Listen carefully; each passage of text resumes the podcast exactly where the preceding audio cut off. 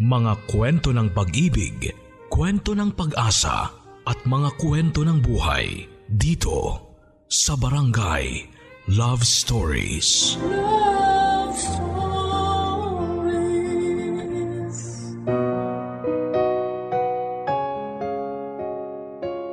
Hindi na bago sa atin na kapag nagmahal tayo, handa tayong magbigay kahit nga ubos na ubos na tayo. Para sa atin ay isang napakalaking kasiyahan sa ating pride kapag nakikita nating masaya ang ating kapareha. Kaya naman kadalasan ay sumasagad na tayo sa pagbibigay. Huwag lang mawala ang ngiti sa labi nila.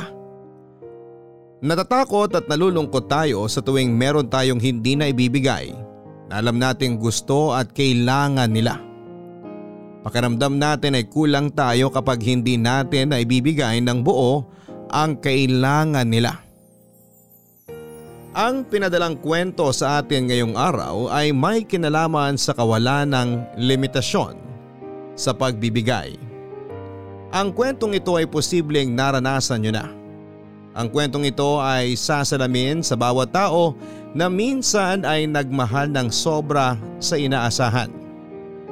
Pinadala ito ng ating kabarangay na si Epoy, isang lalaking handang magpaubos. Makita lang na masaya ang taong mahal niya. Alamin natin ang kanyang kwento ng pag-ibig, buhay at pag-asa sa nangungunang Barangay Love Stories. Dear Papa Dudut, Itago niyo na lamang po ako sa pangalang Epoy. Naganap ang aking kwento noong ako'y 35 anyos pa lamang. Nagkaroon ako ng lihim na relasyon sa aking bisor na itago na lang natin sa pangalang Maricar. Mas matanda siya ng limang taon sa akin pero kung magkasama kami ay parang mas mukha pa akong may edad sa kanya.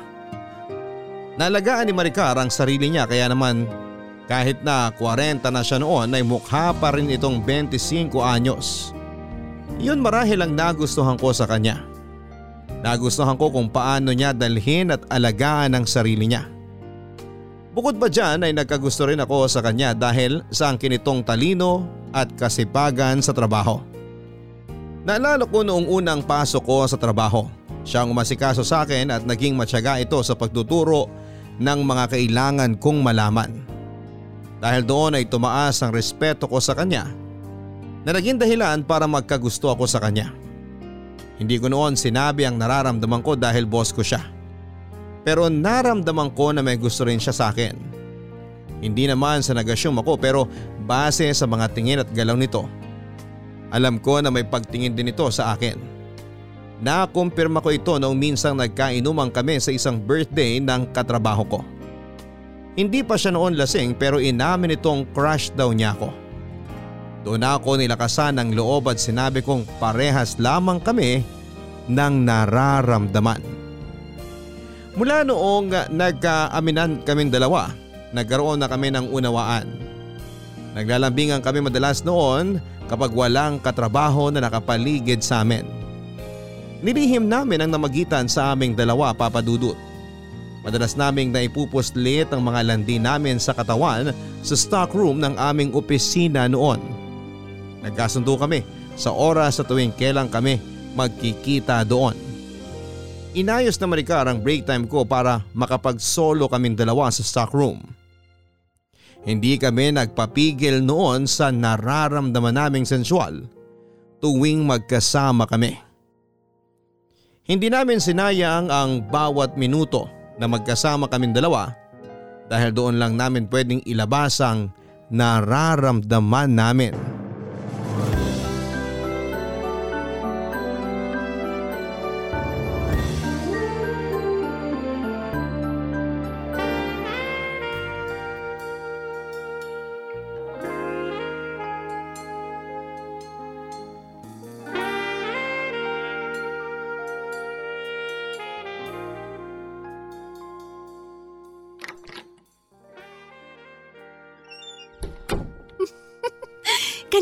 Rito?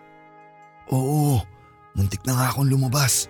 Ang tagal mo eh. Eh nag-send pa kasi ako ng report sa main office. Ikaw naman, masyado kang mainipin. Alam mo namang pagdating sa'yo, di ako makapaghintay eh. Halika na rito. Grabe ka naman kumakahablot eh. Gigil na gigil na ako sa'yo eh. Mm. mm, lasang kape ka pa? Kahit maglasang bito ka pa yan, halikan mo pa rin naman ako, di ba? Huwag mo nga akong patawanin. Alam mo namang napakalakas kong tumawa. Yan nga yung gusto ko sa'yo eh. Wala kang kaarte-arte sa pagtawa. Binobola mo na naman ako. Hindi mo na kailangan gawin yan, no? Nakuha mo na nga ako eh. Kukunin kita ulit ngayon. Paisa ulit. Nakakainis ka talaga. Huwag ka kasing magalaw para mahalikan kita ng maayos. Huling-huli mo talaga ang kiliti ko. Ikaw rin eh. Daling-dali mo ako. Wag dyan! Nakikiliti ako eh. Ayun, nahuli ko ulit kiliti mo. Nakakainis to. Pinapatawa lang kita. Napansin ko kasi kanina, masyado kang na-stress sa trabaho mo eh. Huwag ka nang ma-stress, ha? End of the month na kasi, kaya ayun. Alam mo na. Hinay-hinay lang kasi sa trabaho. Dahil dyan, nawawalan ka na ng oras sa akin eh. Aba, at nagawa mo pa talagang magtampo. Kasi naman lately, masyado ka nang busy. Masyado ka nang subsub sa trabaho. Kilala mo naman ako, di ba? Ayokong pabayaan ang trabaho ko. So ako na lang yung pababayaan mo. Asus, kung makapagtampo ka naman dyan. Wala ka na nga kasing time sa akin. Kung wala akong time, eh di sana wala ako ngayon dito, di ba? O sige na, payakap na ako. Hmm? Yakap lang ba ang gusto mo? Siyempre hindi. Pero kasi patapos na rin break time ko. Baka mabitin lang ako. Sakit nun sa ulo. Sorry ha. Kala ko kasi masasend lahat ng reports bago yung break mo eh. Ayos lang yun. Naiintindihan ko naman. Babawi ako sa'yo bukas. Promise? Oo nga, tsaka... Ay, oo nga pala. Oh, bakit? Hindi pala ako pwede bukas. Ba't hindi ka pwede? Nakalive ako bukas eh. Bakit ka nag-leave? Anong meron? Birthday ng asawa ko. Pupunta kami sa Tagaytay.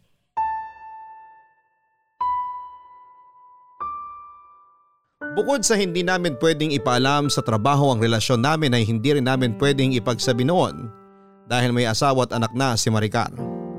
Naging kabit niya ako papadudot. Mali na kung mali pero hindi ko nagawang pigilan ng nararamdaman ko sa kanya. Noong nalaman kong may pamilya na siya ay sinubukan ko namang umatras pero panay pa rin ang paglapit niya. Hanggang isang araw ay nilunok ko na lamang ang katotohanan na nahulog na ako sa sitwasyong yon at hindi na ako makakaahon pa. Ayon kay Maricar ay nauna namang nagloko ang asawa nito. Nakailang ulit pangaraw niyang nahuli ang asawa niya na may kasiping na babae sa mismong bahay na nila. Kahit nga noong nagkaroon na sila ng anak ay hindi pa rin natigil sa pambababae ang kanyang asawa. Isang araw ay nakasanayan na lamang ni Maricar ang sitwasyong yon. Natigil din naman daw ang pambababae ng mister niya pero huli na ang lahat. Napagod na si Maricar. Pero hindi pa rin ito nagawang iwan ang asawa niya para sa anak nilang dalawa. Hindi na raw nito mahal ang kanyang asawa at napatunayan niya yon noong dumating ako sa buhay niya. Naniwala naman ako dahil kung paano niya ako yakapin at tratuhin. Ramdam kong totoo ang lahat ng sinasabi niya. Ginalingan namin ang paglilihim sa relasyon namin. Inakala namin noong una na walang nakakaalam ng tungkol sa amin pero nagkamali kami. Isang araw habang nagyoyose kami ng katrabaho kong si Rudy ay bigla ako nitong kinausap. Kinabahan ako noon dahil akala ko ay magsusumbong ito o ikakalat niya ang nalaman niya.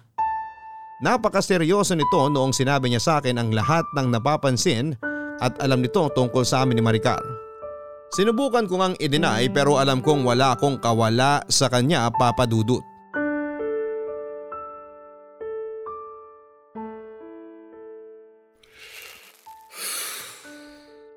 Alam ko. Alam mo ang ano? Yung tungkol sa inyo ni Mama Ricara. Hindi ko alam yung sinasabi mo. Tara na sa loob. Ilang beses ko na kayo nahuli sa stock room. Napapadaan lang siya doon pag break time ko para bilinin ako ng mga gagawin. Naiwan mo rin kasing nakabukas ang Facebook mo. O tapos, pinakailaman mo. Hindi. Nakabalandra lang yung usapan yung dalawa sa messenger. Napatingin ako. Nabasa ko tuloy. Dapat di ka nakikialam, Rudy. At hindi ka rin dapat kumakabit, Epoy. Um, hindi mo maintindihan. Naiintindihan kong kabit ka. Hindi lang basta-bastang kabit. Mahal niya ako. Mahal ko siya. Kahit mahal yung isa't isa, hindi pa rin mabubura yung katotohanan na kabit ka. Na mali ang ginagawa niyong dalawa. Kapag nagmahal ka na, maiintindihan mo ako. Mahirap bang intindihin na hindi tama ang ginagawa mo? May pamilya si Mama Ricara. May anak yun. Ikaw pa talagang sisira ng pamilya niya? Gusto mo ba yun? Matagal nang sira ang relasyon nilang mag-asawa. At naniwala ka naman. Oo, may resibo ako. Kaya pumapayag kang maging kabit. Kaya pumapayag kang patuloy na sirain ang relasyon nilang mag-asawa. Pag sira na, sira na. Eh ayaw na ni Maricar sa kanya eh. Kung ayaw na niya, bakit nasa iisang bahay pa rin sila? Bakit nililihim ka pa rin niya? Bakit di niya magawang iwan ang asawa niya? Para sa anak nila. Hindi totoo yan. Ano bang alam mo sa totoo? Eh kaming dalawa ni Maricar yung may alam ng totoo. Kasama ka ba sa relasyon naming dalawa para sabihin mo yan? Hindi ako kasama sa relasyon niyo at wala akong balak maging parte niyan. Yun naman pala eh. Manahimik ka na lang. Mananahimik na ako after nito. Nakaluwag na kahit papanong loob ko dahil nailabas ko na sa iyo yung alam ko. Eh di good. Payo lang naman Epoy. Payo lang. Hindi ko kailangan ng payo mo. Matanda na ako. Alam ko na kung paano patakbuhin ang buhay ko. Kung alam mo na nga, eh bakit nasa ganyang sitwasyon ka pa rin? Kasi mahal ko si Maricar. Hindi sapat na rason yan para piliin mo siya. Para piliin mo yung ganyang sitwasyon. Saka mo lang ako maiintindihan kapag nasa ganitong sitwasyon ka na. Ayoko malagay sa ganyang sitwasyon. Hmm, sinasabi mo lang yan. Kaya kong panindigan yung sinabi ko. Alam mo kung bakit? Wala akong… Ilang beses na akong nilapitan ni Ma'am Maricar para gawing kabit. Pero iniwasan ko siya. Hindi ako pumayag. Ka- kailan to? Bago ka pa dumating. Imposible yan. Itanong mo sa kanya para magkaalaman na. Para rin maniwala ka na posibleng ang maiwasan yung ganyang sitwasyon mo ngayon.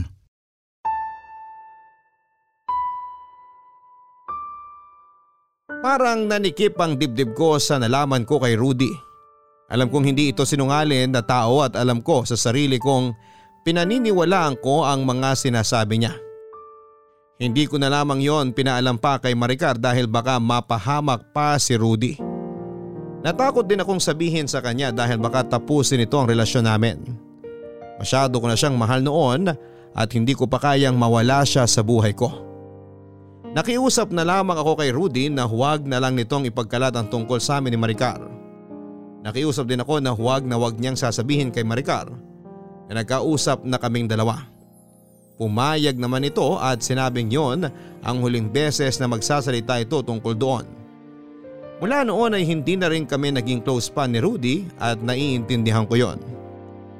Papadudot lagi na lamang akong palpak noon sa pagpili ng karelasyon. Bago pa man dumating si Maricar sa buhay ko ay nakaapat na akong bigong relasyon. Lahat yon ay sinubukan kong ipaglaban kahit sila na mismo ang sumuko. Pangarap ko talaga noon na magkaroon ng panghabang buhay na relasyon. Pero parang hindi payag ang Diyos na ibigay yon sa akin. Kaya naman noong nakilala ko si Maricar ay naramdaman kong eto na yung inabot ng Panginoon sa akin. Kaya kahit na anong mangyari ay sinabi ko sa sarili ko na ipaglalabang ko siya sa abot ng aking makakaya. Dinoble ko ang pagmamahal sa kanya para hindi nito maisip na talikuran ako tulad ng ginawa ng iba. Naging mas maingat ako sa relasyon namin mula nang nakausap ko si Rudy Papadudut. Hindi pa rin alam noon ni Maricar na may nakakaalam na tungkol sa amin. Naging bihira ang pagkikita namin sa stock room.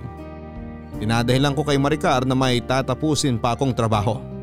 Nagtampo na ito sa pagdadahilan ko pero hindi ko magawang sabihin sa kanya kung bakit kailangan ko yung gawin. Naisip ko rin kasing magpalamig muna habang nagmamatyag pa noon si Rudy Papadudut. Nahirapan din naman ako na iwasan si Maricar pero kinakailangan kong gawin. Inakala kong sa pagputol ko sa madalas naming pagkikita ni Maricar ay magiging maayos ang lahat. Pero nagkamali ako. Noong nag-resign si Rudy sa trabaho ay sinabi nito sa mga katrabaho namin ang tungkol sa aming dalawa ni Maricar. Agad yung nakarating sa asawa niya. Nakarating din ito sa aming office at dahil hindi tinotolerate noon ng opisina namin ang ganong ugnayan. Pareho kaming natanggal sa trabaho. Nagkahiwalay na rin silang mag-asawa. Tumira si Maricar sa aking apartment pansamantala habang wala pa itong mapuntahan. Hindi nakaligtas sa akin ang kalungkutan ni Maricar. Lagi lamang itong nakakulong noon sa aming kwarto. Nagmadali ako sa paghahanap ng trabaho para sa aming dalawa dahil wala pang balak si Maricar na magtrabaho. Nakahanap naman ako kaagad sa awa ng Diyos. Sinubukan kong magtipid para mapagkasya sa aming dalawa ni Maricar. Naya nga ako sa kanya dahil hindi nito makuha yung mga bagay na nakasanayan niya noong may trabaho pa siya. Kaya naman hanggat kaya ko, nag-aabot ako sa kanya ng pera para kahit papaano ay may pambili ito ng mga gusto niya. Nahihirapan kasi ako noon na makita siyang nalulungkot dahil sa nangyari sa career niya. Maricar, Ano? ayaw mo pa bang bumangon? Kain muna tayo. Ayoko. Kagabi ka pa di kumakain eh. Hindi ako gutom. Sige na, please. Bili tayo ng gusto mo. Bakit? Afford mo ba? Su- susubukan ko. May natira pa naman sa sahod ko eh. Susubukan? Yan din yung sinabi mo sa akin nung nagpabili ako sa'yo ng nakasanayan kong napkin, di ba? Sabi mo masyadong mahal eh, itatapon din lang naman. Anong ginawa mo? Binilhan mo ako ng mumurahin. Hindi ko naman kasi alam na may pagkakaiba pa pala yun. Rason yan? Ang sabihin mo, nagkuripot ka na naman. Ilang araw ako nangati dahil sa binili mong napkin. Sorry. Tapos ngayon magtatanong ka sa akin kung may gusto akong ipabili? Kapag nagsabi ako na gusto ko ng salmon sashimi, ano na lang ang bibilin mo kung sakali? Tuyo! Gusto ko lang namang makakain ka na. Nag-aalala na ako sa'yo eh. Dapat ka lang mag-alala. Kasalanan mo to eh. Oh, bakit ako? Kung sinabi mo sa akin na alam na ni Rudy yung namamagitan sa atin, di sana nagawan ko ng paraan para hindi siya nagsumbong. Tingnan mo ngayon yung nangyari. Nasira na ang pamilya ko, nawalan pa ako ng trabaho. Nawalan din naman ako ng trabaho ah. Kumpara sa trabaho ko, Epoy, mas ako yung nawalan. Bisor ako, Epoy! Bisor! Sorry na. Paano na ako nito? Ha? Paano na? Paano ko mabibili yung mga gusto ko? Paano ko makikita yung anak ko? Paano ko makakabawi? Paano? Hindi ko rin alam. Pero alam ko, kaya mo pa rin makabawi. Kayang-kaya. Para sa'yo madaling sabihin yan. Pero sa lagay ko, sa edad ko, paano ako makakabawi? Matalino ka, magaling, at maganda. Yung trabaho ang kusang lalapit sa'yo kahit di ka maghanap. Asan ba yung trabaho na yan, ha? Bakit hindi lumalapit? Ilang buwan na akong tenga. Asan na? Relax ka lang. Aayos din ang lahat. Para sa'yo siguro, oo. Pero hindi para sa akin. Tutulungan kita. Wala kang maitutulong. Nandito lang ako. Sinira mo buhay ko! Sinira mo! Pasensya ka na kung yan ang nararamdaman mo. Pasensya ka na rin. Nabigla lang ako. Naiintindihan ko. Sana, sana hindi ka mapagod sa akin ha. Oo naman. Babawi ako sa'yo.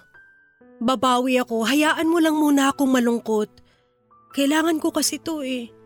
Kailangan kong pagdaanan to. Makaka-recover din ako. Basta, habang nagre-recover ka, nandito lang ako.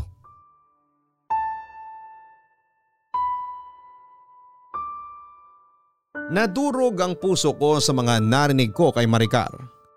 Nakonsensya ako dahil parte ako ng dahilan kung bakit ito nawala ng trabaho. Kaya naman sinikap ko palalo na pagbutihin ang trabaho ko papadudot. Kinuha ko lahat ng pwedeng OT na ino-offer sa trabaho para lamang may sapat akong pera na maiuwi hindi lang para sa pangangailangan namin, kundi pati na rin sa luho ni Maricar. Madalas pa rin itong nagmumukmok kahit na anong abot ko ng pera sa kanya. Madalas ding mag-init ang ulo niya kahit sa mga simpleng bagay lamang. Inunawa ko naman dahil alam kong matindi ang pinagdaraanan nito. Nawala na nga siya ng trabaho, ayaw pang ipakita ng dati niyang asawa ang anak nila sa kanila. Para mas madali ang pag-recover noon ni Maricar ay naghanap ako ng isa pang trabaho. Naramdaman ko kasi noon na hindi sapat ang inaabot ko sa kanya. At naiintindihan ko naman dahil kulang talaga yon kumpara sa kinikita niya noon. Sa totoo lang ay na-short ako sa budget dahil nga madalas ay ibinibigay ko na sa kanya lahat. Kaya kinailangan kong kumuha ng isa pang trabaho papadudot. Akala ko noon ay ma-appreciate niya lahat ng inaabot at ginagawa ko sa kanya. Pero parang hindi. Lahat ng ginagawa at ibinibigay ko sa kanya ay laging kulang at hindi ko alam kung kailan ito magiging sapat. Maricar, Nakauwi ka na! Kanina pa kita hinihintay eh. pakis nga ako. Mmm, mukhang good mood ka. Nasarapan ka ata sa sinaing kong kanin kanina. Nakausap ko kasi kanina yung best friend ko. Mabuti naman at nakikipag-usap ka na ulit sa mga kaibigan mo. Oo nga eh. Tumawag lang kanina, nagkumustahan tapos ayun, Tapos, nagsabi siya na may bago siyang negosyo. Mga imported na bag. gusto mo bang makisosyo sa kanya? Hindi ah. Hindi ko linya ang pagbebenta. Tsaka wala naman akong puhunan no. Anong plano mo? Plano ko sanang bumili sa kanya. Ha? Ah, mahal ba? Oo eh. Siyempre imported at branded ang mga yun. Gusto mo ba? Oo sana. Kung may pera lang. Pwede naman, kung kaya. Bibilhan mo ko? Kung yan yung ikakasaya mo. Oo naman, sasaya talaga ako. Tsaka nakakahiya rin tumanggi sa kanya no. Ayoko naman magmukhang kawawa. Bakit mo naman naisip yan? Eh kasi, di ba nawala na nga ako ng trabaho? Tapos nilayo pa sa akin yung anak ko. Gusto ko lang namang ipakita sa kanya na kahit ganun yung mga nangyari sa akin, maayos pa rin ang buhay ko, di ba? Tama naman. At para mapatunayan yun, kailangan kong bumili ng bag sa kanya. Ma magkano ba? Yung pinakamura lang yung kukunin ko. Kahit yung 10,000 lang. Sampung libo? Branded kasi yun. Galing pang ibang bansa. Mura na nga yun sa ganung presyo eh. Kung sa iba ko bibilhin yun, tinaga na ako sa presyo. Presyong kaibigan na nga yan. Pwede bang hulugan? Anong hulugan? Eh di mas lalo ako napahiya sa kaibigan ko. Mas lalo nung iisipin na walang-wala na ako. Maiintindihan naman niya siguro. Wala kang trabaho at saka… At hahayaan mo magmukha akong kawawa sa kanya. Maricar, masyado kasing malaki yung hinihingi mo sa akin. Parang isang buwang sahod ko na yan eh. Kala ko ba gagawin mo ang lahat para mapasaya ako? Oo nga, pero di ko naman inakala na sampung libo pala ang halaga ng magpapasaya sa'yo. Sige, wag na lang. Hayaan mong mapahiya ako sa kaibigan ko. Hayaan mong ipagkalat niya na hindi ko afford bumili ng bag na binebenta niya. Sanay naman na ako sa hirap eh. Sinanay mo kasi ako. Salamat ha. Gagawan ko ng Wag paraan. na. Buti pa yung ex-husband ko, isang sabi ko lang mag-aabot agad. Anong sabi mo? Wala! Kinukumpara mo ba ako sa ex mo? Masisisi mo ba ako? Napakabastos mo naman. Mas bastos ka sa hindi mo pagtupad sa pangako mo. Mga ngako ka na handa mong ibigay lahat tapos nung singilan na ng pangako wala namang palang may aabot. Pasensya ka na ha. Pasensya na kung di sapat lagi yung inaabot ko sa'yo. Sinusubukan ko namang dagdagan. Sinubukan ko namang gawing sapat. Hayaan mo. Kung ikakaligaya mo yung sampung libo na bag, gagawan ko ng paraan.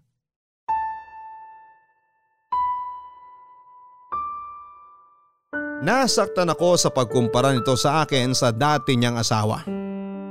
Hindi ko siya kinibo at nagtungo ako sa kwarto para itulog na lamang ang sama ng loob ko. Sinundan niya ako dahil nakukonsensya siya sa inaasal niya. Niyakap ako nito at humingi ng sorry. Nagsabi ito na nabigla lamang siya dala ng matinding pressure at kalungkutan. Nang hina naman ako lalo na nang hinalikan niya ako. Pinatawad ko siya kahit na hindi pa ako handa. Pinatawad ko siya para hindi na lumala yung gulo. Mula noon ay aaminin ko na hindi na ako naging komportable sa kanya dahil paulit-ulit na tumatakbo sa utak ko lahat ng masasakit na salitang binitawan niya. Mula noong hindi ko siya napagbigyan sa hiniling nitong bag ay madalas nang lumalabas ng bahay si Maricar. Hindi siya nagpapaalam sa akin ni minsan kung saan ito pupunta. May mga pagkakataon din na hindi na siya umuwi noon. Inayaan ko na lamang kasi naiisip ko na mas maganda na rin yon para maaliw at mawala ang lungkot nito. Sa paglabas-labas niya noon ay unti-unti ay para bang may nagbago sa aming relasyon. Hindi ako nito madalas kinikibo. At hindi nga rin ito humihingi noon ng pera sa akin.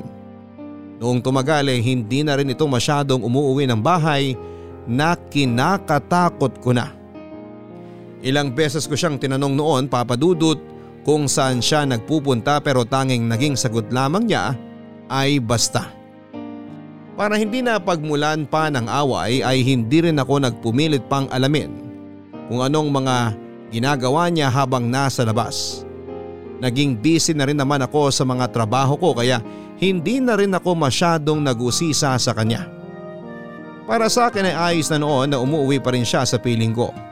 Yun nga lang may mga oras lang talaga na iba yung pakaramdam ko sa tuwing lumalabas siya noon ng bahay. Minsan na corner ko na siya para sabihin sa akin yung totoo. Nahirapan pa nga ako nung una na paaminin siya. Pero sa huli ay nagsabi rin ito ng totoo. Epoy! Oh, Parang hindi ka excited na makita ako ah. nagulat lang. Kala ko kasi di ka na naman uuwi ngayon. Nagtatampo ka ba? Hindi naman. Alam mo namang kailangan kong aliwin ang sarili ko mula sa lungkot, di ba? Wala namang problema ron. Kumain ka na ba? Kanina, Anong gusto mong midnight snack? midnight snack? Di naman kailangan yan. Sayang lang pera. Libre ko naman eh. Ha? May pera ka?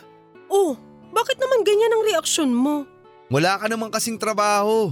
Saka di mo na rin tinatanggap yung mga inaabot ko. Napakaliit naman kasi ng inaabot mo. Ako pa yung nakukonsensyang tanggapin. Pasensya na kung yun lang yung nakayanan ko. Hayaan mo na yun. Sa'yo na lahat ng pera mo. May sarili ka na kasi, ganon. Oo. Oh, heto.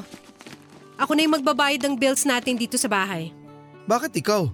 Anong bakit ako? Kailangan naman may ambag ako rito, di ba? Ilang buwan na rin akong walang nabibigay sa'yo kundi puro sex lang. Hindi mo naman kailangan gawin to eh. May pera naman ako.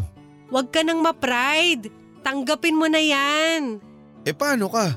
Anong paano ko? Wala kang trabaho tapos aabutan mo pa ako. May pinagkukuha na naman ako ng pera. Saan? Kanino? Basta. Lagi na lang basta ang sagot mo sa lahat ng tanong ko eh. Basta nga. Maricar, Ay, tatanggapin mo ba yung totoo kung sakali? namumokpok ka ba? Pasalamat ka, good mood ako. Kung hindi, nasampal na kita sa paratang mo na yan. Eh ano ang ginagawa mo? Bakit nagkakapera ka bigla kahit wala kang trabaho? Hindi ka magagalit. Hindi ka maiilang. Siguro namumokpok ka na talaga ano? Isa pa, mapipiko na ako. Ano nga yung ginagawa mo? Inaabutan ako ng dati kong asawa. Bakit? Bakit ka raw niya inaabutan? Ewan. Naawa siguro tapos, tapos na konsensya. Eh kung hindi naman niya ako sinumbong sa mga boss ko noon, eh di sana may trabaho pa tayo, 'di ba? Parang imposible na bigyan ka lang niya ng wala lang. Hindi naman kita mapipilit kung ayaw mong maniwala. Baka naman pwedeng wag ka nang tumanggap sa kanya. At bakit hindi? Nakakailang kasi. Ex mo na yun eh. Buti sana kung wala kang karelasyon, di ba? Buti sana kung wala ako, di ba? Nagsasalita na naman yung ego mo. Alam mo, praktikalan lang to, no? Sa mata ng batas, asawa pa rin niya ako. Kabit ka pa rin. Karapatan ko pa rin magpasustento. Kaya naman kitang sustentuhan ah. Ang galing mo magpatawa! Bentang benta! Paano kaya mo akong sustentuhan? Tingnan mo nga! Halos butot balat ka na sa kakatrabaho pero kinukulang ka pa rin. Nagkakasya naman. Paanong nagkakasya? Halos puro pangbayad lang ng bills at pangkain sa araw-araw yung kaya mo. Paano naman yung mga gusto nating pareho? Ay, di lang kasi ako komportable na humingi ka pa sa dati mong asawa. Hindi humihingi, binibigay. Binibigyan niya ako dahil asawa pa rin niya ako at nanay ako ng anak niya. Tsaka ito na nga lang yung paraan ko para makasama ko pa yung anak ko eh.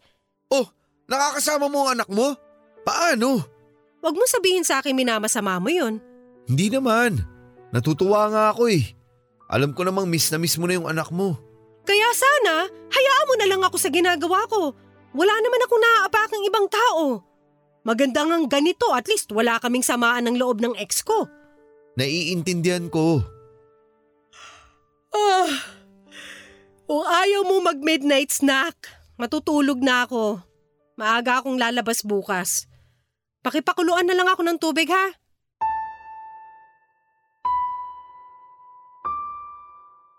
Hindi ako komportable na inaabutan pa si Maricar ng ex niya. Natakot kasi ako na baka ito pa ang maging dahilan para magkabalikan silang dalawa. Sa dalas kasi noon na hindi siya umuwi ay naisip ko nang magkasama na silang dalawa sa isang bahay. Naisip ko nga rin na baka sa iisang kama lang din sila natutulog.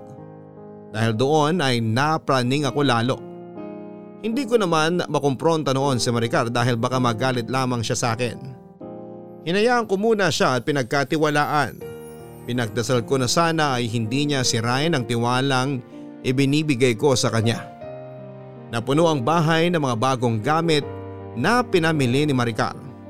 Hindi ko na nga halos makilala noon ang bahay ko dahil puro mga binili na nito ang nakabalandra. Hindi naman ako nagrereklamo syempre dahil maganda ang mga nabili niya. Nakatulong ito para mapagaan ang buhay namin. Nailang lamang akong gamitin ang mga yon lalo't alam kong galing yon sa bulsa ng ex-husband niya. Minsan ay dahil hindi ko na talaga nakayanan pa. Nataon na pagod ako sa trabaho at sinabayan pa ni Maricar ng pagyayabang na mga nabili niya kaya sumabog na rin ako.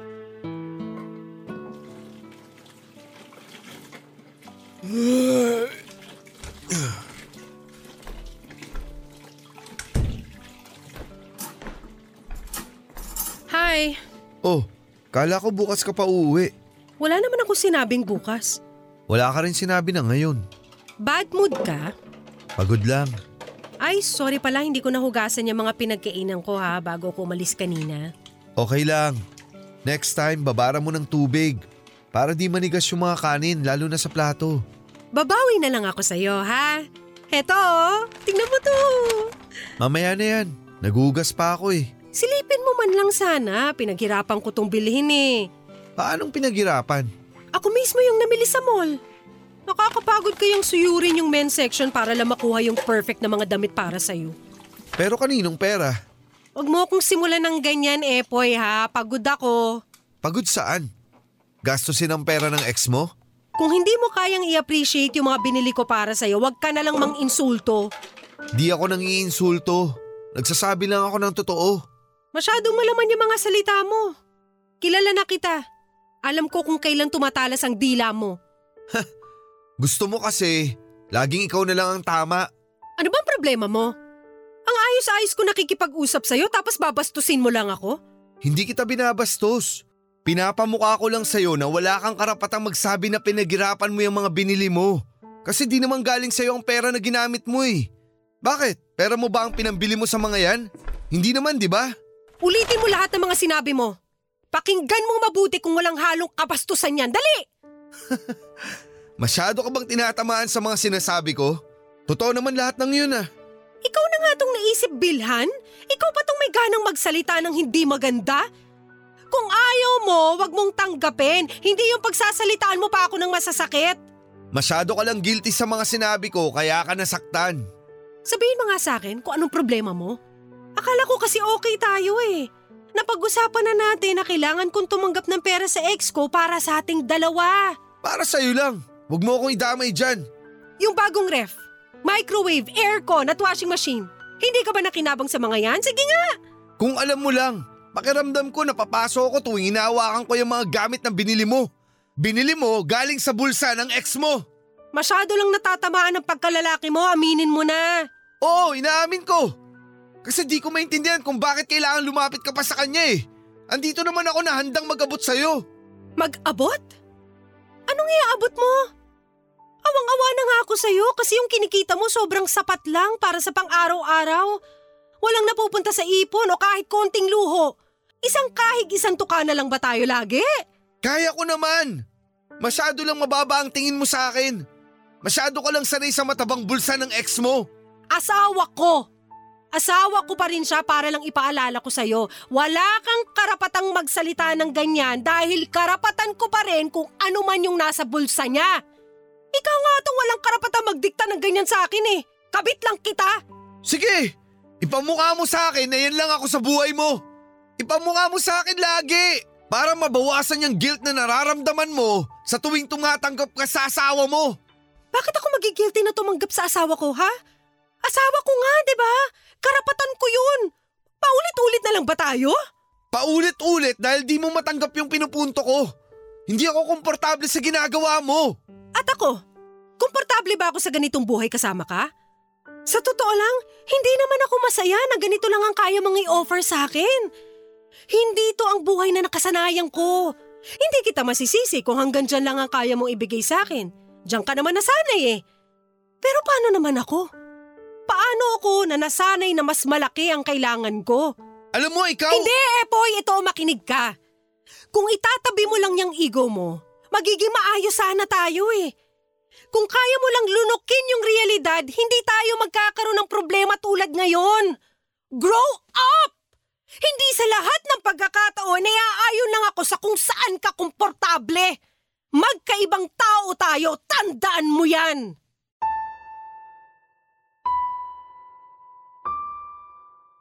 Hindi na ako nakaimik noon dahil napansin kong hindi na rin siya magpapatinag pa. Agad siyang lumabas noon ng bahay at hindi umuwi ng ilang araw. Sinubukan ko siyang tawagan pero hindi nito sinagot lahat. Nakonsensya ako sa mga binitawang kong salita. Tama naman siya. Dapat sineset aside ko na lamang ang pride ko. Tama naman siya noong sinabi niya na nakikinabang din ako sa mga nakuha niyang pera sa asawa niya. Aminado naman akong naging komportable ang buhay ko mula nang bumili ng kung ano-ano si Maricar para sa bahay namin. Hindi ko lang talaga na-appreciate masyado dahil galing yon sa dati niyang asawa. Makalipas ang dalawang linggo ay nagbalik na si Maricar. Nakipagayos ako sa kanya at tinanggap naman niya yon. Natuwa ako at nangako sa kanya na hindi na mauulit na iyaharap ko lagi ang ego ko sa aming relasyong dalawa. Gumiti na lamang ito ng tipid at saka tinanggap ang mga sinabi ko. Ramdam ko noon na may nagbago na sa kanya at nararamdaman ko na yun ang simula ng panlalamig niya. Hindi ko naman siya masisisi papadudot dahil ako naman itong nagkamali sa aming dalawa. Nainis tuloy ako sa sarili ko dahil pinaabot ko pa sa ganung punto kung saan ay unti-unti ko nang nararamdaman ang paglayo niya sa akin. Naging tahimik na ang aming bahay mula nang bumalik si Maricar. Natakot ako sa katahimikang yon dahil simula na pala yon ng pagkasira ng relasyon naming dalawa. Mas natakot nga akong lapitan siya para tanungin kung ayos lang ba kami kahit na alam ko na yung sagot. Natakot ako na baka sumabog ito ng negatibo at maging dahilan para tuluyan na niya akong iwanan. Hindi ko kayang mawala noon sa Maricar sa buhay ko. Kapag nagmahal ako aminado akong sinasagad ko ang katangahan at sakit wag lamang mawala ang taong yon sa akin. Iniintindi ko ang pananahimik at panlalamig ni Maricar kahit sa totoo lang ay binging-bingin ako. Walang araw na hindi ko sinisisi ang aking sarili sa tuwing tinatalikuran ako nito kapag natutulog. Walang araw na hindi ako nagalit sa sarili ko kapag hindi niya sinusuklian ng I love you too ang mga I love you ko. Walang araw na hindi ko minura ang sarili ko sa tuwing naaalala ko kung ano ang naging ugat kung bakit ito nanlamig at lumayo sa akin papadudot. Kasalanan ko lahat ng nangyayaring gulo sa relasyon namin noon ni Maricar. Kaya naman binuhos ko kung ano man ang kaya ko. Huwag lamang itong tuluyang lumayo sa akin.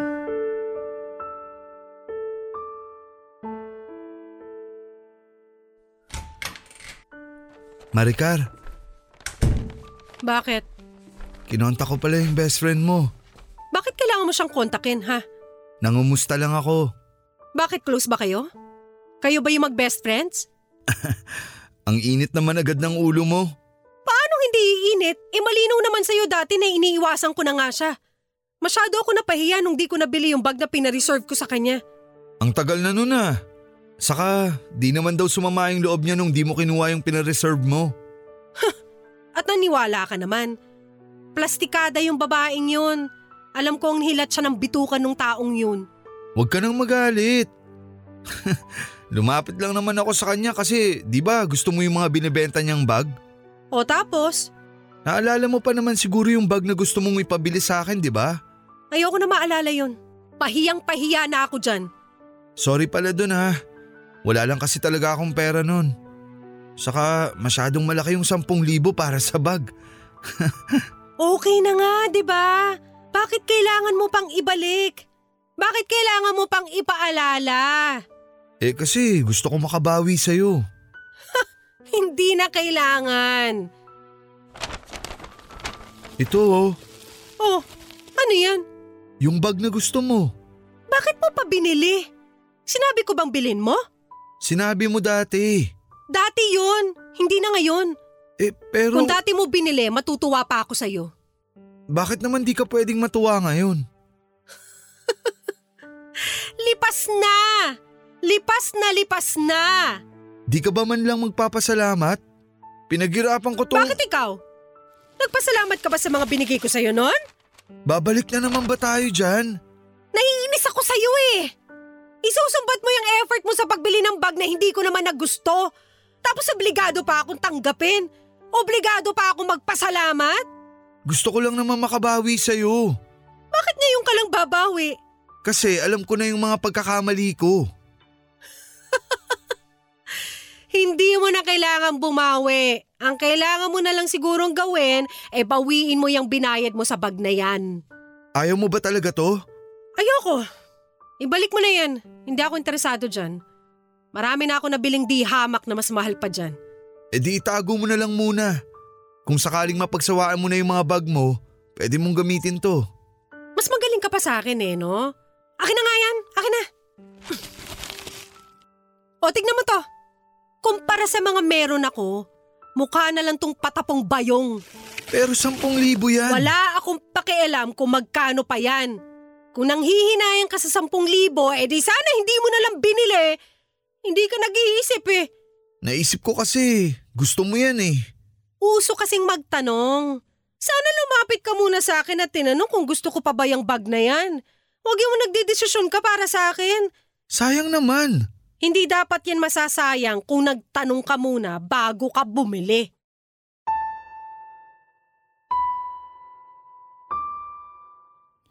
Nawala na ako ng pag-asa na magkakaayos pa kaming dalawa. Sa naging usapan namin yon ay naramdaman kong isang pitik na lamang ay guguho na ang relasyon namin. Ayoko pang pitikin noon ang natitirang pag-asa sa amin. Minabuti kong manahimik muli at tanggapin lahat ng masasakit na sinabi niya. Hindi ako gumawa noon ng mga bagay na ikakasama ng loob niya para hindi mawala yung natitirang amor niya sa akin. Nahirapan ako sa sitwasyon namin papadudot lalo't gusto ko nang malaman noon kung ano nga ba ang nangyayari. Masaya naman kami dati bakit biglang nagbago ang lahat. Naging bihira na rin ang pag-uwi ni Maricar sa bahay.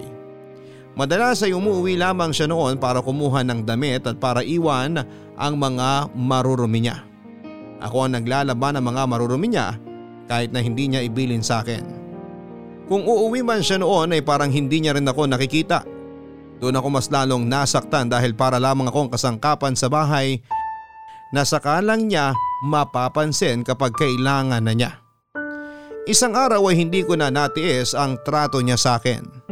Kinausap ko na ito at hinanda ko na ang sarili ko sa mga magiging sagot niya gaano man yon kasakit.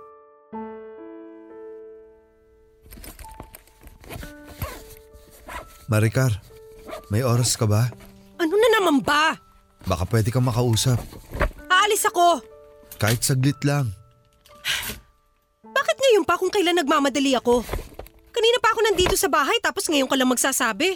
Pinagsaran mo kasi ako ng pinto ng kwarto kanina. Eh bakit hindi ka kumatok? Kumatok ako. Maraming beses. Hindi ko narinig. Bigyan mo lang ako kahit ilang minuto. Hindi ba pwedeng pagbalik ko na lang? Kailan ang balik mo? Hindi ko alam. Basta uuwi na lang ako. Yan yun eh. Wala na akong alam sa mga nangyayari sa'yo. Limang minuto. Bibigyan kita ng limang minuto para kausapin ako. Dalihan mo. Maricar, ano na bang nangyayari sa atin? Ganun pa rin. Alam mong malaki yung nagbago sa atin. Di na nga kita halos nakakasama rito sa bahay. eh. Kapag andito ka naman, di kita makausap. Lagi kang nagkukulong sa kwarto. At kung lalabas ka naman, para lang kumain o magbanyo. O tapos? Gusto kong malaman kung ayos pa ba tayo. Oo nga. Hindi eh. Magtatanong ka tapos ikaw din naman pala yung mamimili ng sagot. Kasi ramdam ko may nagbago. Anong gusto mong sagot ko? Yung totoo lang sana. Mahal mo pa ba ako? Please. Please? Nagmamakaawa ka ba para malaman yung totoo o nagmamakaawa ka para hindi ako umalis sa'yo? Mula kasi nung nagka-problema tayo sa mga inaabot sa'yo ng ex-husband mo, nagbago ka na eh. Hindi naman sana ako puputok ng ganun kung hindi ka nagtaas masyado ng pride. At nagsorry na ako, di ba? Enough ba ang sorry mo sa mga masasakit na sinabi mo? Para sabihin ko sa'yo, hindi lang ikaw ang may pride dito, ako rin. Kaya nga pinagsisisihan ko na, di ba? Kaya nga di na ako nakikialam sa mga binibigay sa'yo ng ex mo. Dapat naman talaga hindi ka makialam eh. Ay, nagkabalikan na ba kayong dalawa? Ano ba namang klaseng tanong yan? Gusto ko lang malaman. Baka yun yung dahilan kung bakit nagbago ka na sa akin. Kung bakit di ko na maramdaman yung pagmamahal mo sa akin. Isipin mo na kung ano yung gusto mong isipin. So totoo nga, Bahala ka na nga, di ba? bakit di mo ako madiretso? Kasi ikaw lang din naman yung nagdedesisyon kung ano yung gusto mo maging sagot ko. Yung totoo lang naman ang hanap ko. Okay. Gusto mo talaga malaman yung totoo? Oo, Nagkabalikan kami ng asawa ko. Totoo. Gusto ko na magkaayos kami para sa anak namin kasi... Hindi. Huwag ka maniwala sa sinabi ko. Nasabi ko lang yun dahil galit ako sa'yo ngayon. Hindi kami nagkabalikan ng asawa ko. Malabo nang mangyari yon. Ayun naman pala eh. Wala namang problema sa akin kung tumanggap ka ng pera sa kanya. Kasi nga sabi mo, karapatan mo yon bilang asawa. Tsaka… Hindi rin siya yung nagbibigay ng pera sa akin mula pa nung simula. Ha? Wala na akong balita sa dati kong asawa. Kahit sa anak ko. Umalis na sila rito sa Metro Manila, yun ang huli kong balita sa kanila. Eh kanino galing? Kanino Yung yung… perang meron ako, inaabot yun ng ibang tao. Huwag mong sabihin sa akin illegal yung pinasok mo, Maricar ha? Huwag ganun. Hindi naman siguro illegal na matatawag kung nagpapasustento ko sa isang matandang lalaki, no? Yung matandang lalaki na gustong gusto ako, yung aliw na aliw sa akin. Sugar daddy? Sa edad kong to? 40 na ako eh. Pwede pa bang gamitin yung term na yan para dun sa nagsusustento sa akin? Pwede pa nating ayusin to. Marami ka naman ang nakuha sa kanya kung sino man siya. Magsimula tayo ulit. Yung tayong dalawa lang. Pangako ko sa'yo. boy, ayoko na eh. Nung una, aaminin ko, pera lang yung habol ko nun sa lalaking yun. Pero nung tumagal, nung nagkakaproblema na tayo, narealize kong mas kailangan ko siya. Mas kailangan ko yung buhay na inaabot niya kesa sa buhay na pinipilit mong ibigay sa akin. Maricar, wag naman ganyan. Piliin mo ako. Piliin mo pa rin ako. Maniwala ka, sinubukan ko. Pero hindi na kaya eh. Nung huling away natin, doon ko na-realize na hindi ko kaya makisama sa isang lalaki na mas malaki pa yung ego kesa sa kagustuhan niyang mabigyan ako ng maayos na buhay. Kaya naman kitang buhayin ah. Pero sa paraang gusto ko? Hindi. Ayoko ng buhay na ino-offer mo. Pasensya na, Eboy ah. Hindi ko pa rin mabitawan yung buhay na meron ako noon eh. Maricar naman. Thank you. Kasi pinilit mo akong magsalita ngayon. Thank you dahil ngayon makakalaya na ako sa'yo. I'm sorry, Epoy.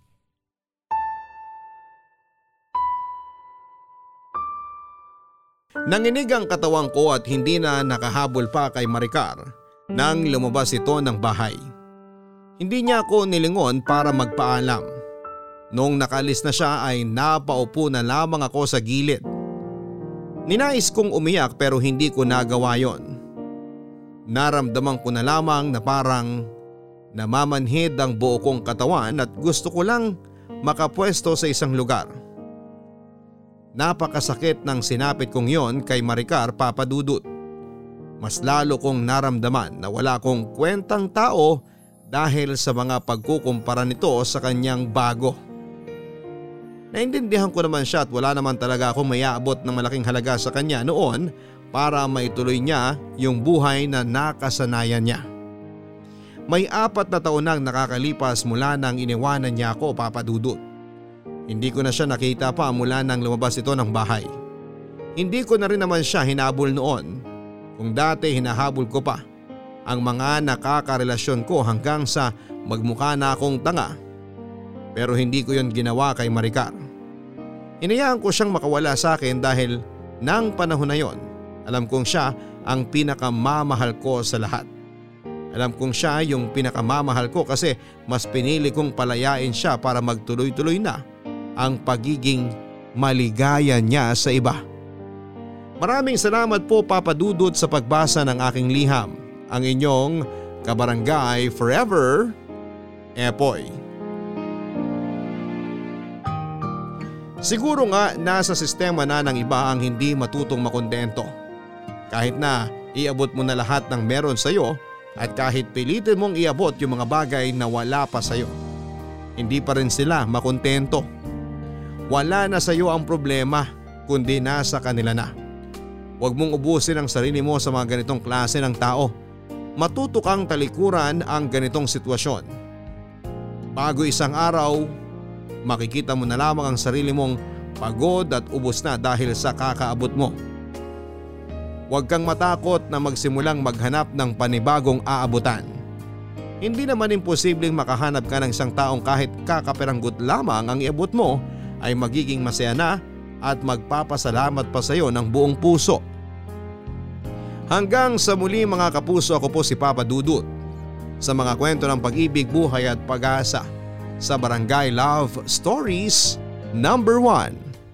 Mga kwento ng pag-ibig, kwento ng pag-asa at mga kwento ng buhay dito sa Barangay Love Stories. Love Stories.